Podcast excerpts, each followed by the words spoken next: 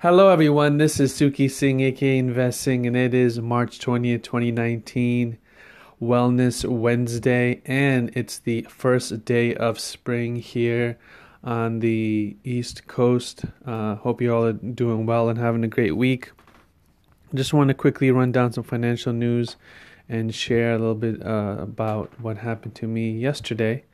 Uh, so, in the news, we have the biggest news uh, of the day is that the Federal Reserve will announce their decision on interest rates as they're expected to keep rates steady. There's something like a 99% or 90% chance they'll keep rates steady, and so there'll be no change there. However, more importantly, we have Jerome Powell who's going to give their statement, and the Fed's going to give their statement. So a lot of people would, will be scrutinizing what they say, and that's going to be interesting to see what uh, how the media perceives that. And we have the question of the balance sheet, the Fed's $4 trillion balance sheet. How will they unwind it? What's going to happen to treasuries? And a lot of questions about the balance sheet that hopefully Powell will give some light on so the markets can uh, digest that. Next, we have FedEx warns weak global demands is uh, continuing for them. So that's going to be could hit their earnings as they're saying possibly in the future uh, and Lyft the ride car hailing service.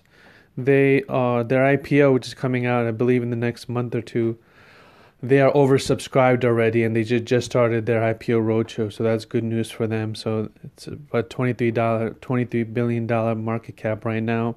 So hopefully the ipo goes well and it doesn't just pop and move lower like other IPOs have done. And we have Disney closes in on the 20th on the purchase of the 21st Century Fox Studios. Disney, as some of you may know, they are going to be launching their own streaming service, and that's going to be interesting to see how the content plays out because they're going to be taking a lot of the content off of Netflix including Marvel, the Marvel movies, and that's going to be going into their own service in the near future. So it's going to be interesting to see how many people convert over from Netflix to Disney and and all of that. So one thing I want to share with uh, with you all is I yesterday attended an event in New York City, and it was a great event, and it made me think about it was a group of guys together, and we were sharing and talking and and just being vulnerable, and it made me think about how when it comes to finances and money, we're not open and vulnerable with people in our life about what's happening in that area. Now, I'm not saying you have to be open and vulnerable about this with everybody, but you should have that core group of people where you can talk about money and finances to get it out in the, to get it out in the open and to just get it off your chest if you need to, and to have somebody possibly be ha, have you be accountable for the things you're going to say and things you're going to improve on when it comes to your money, finances, and money mindset.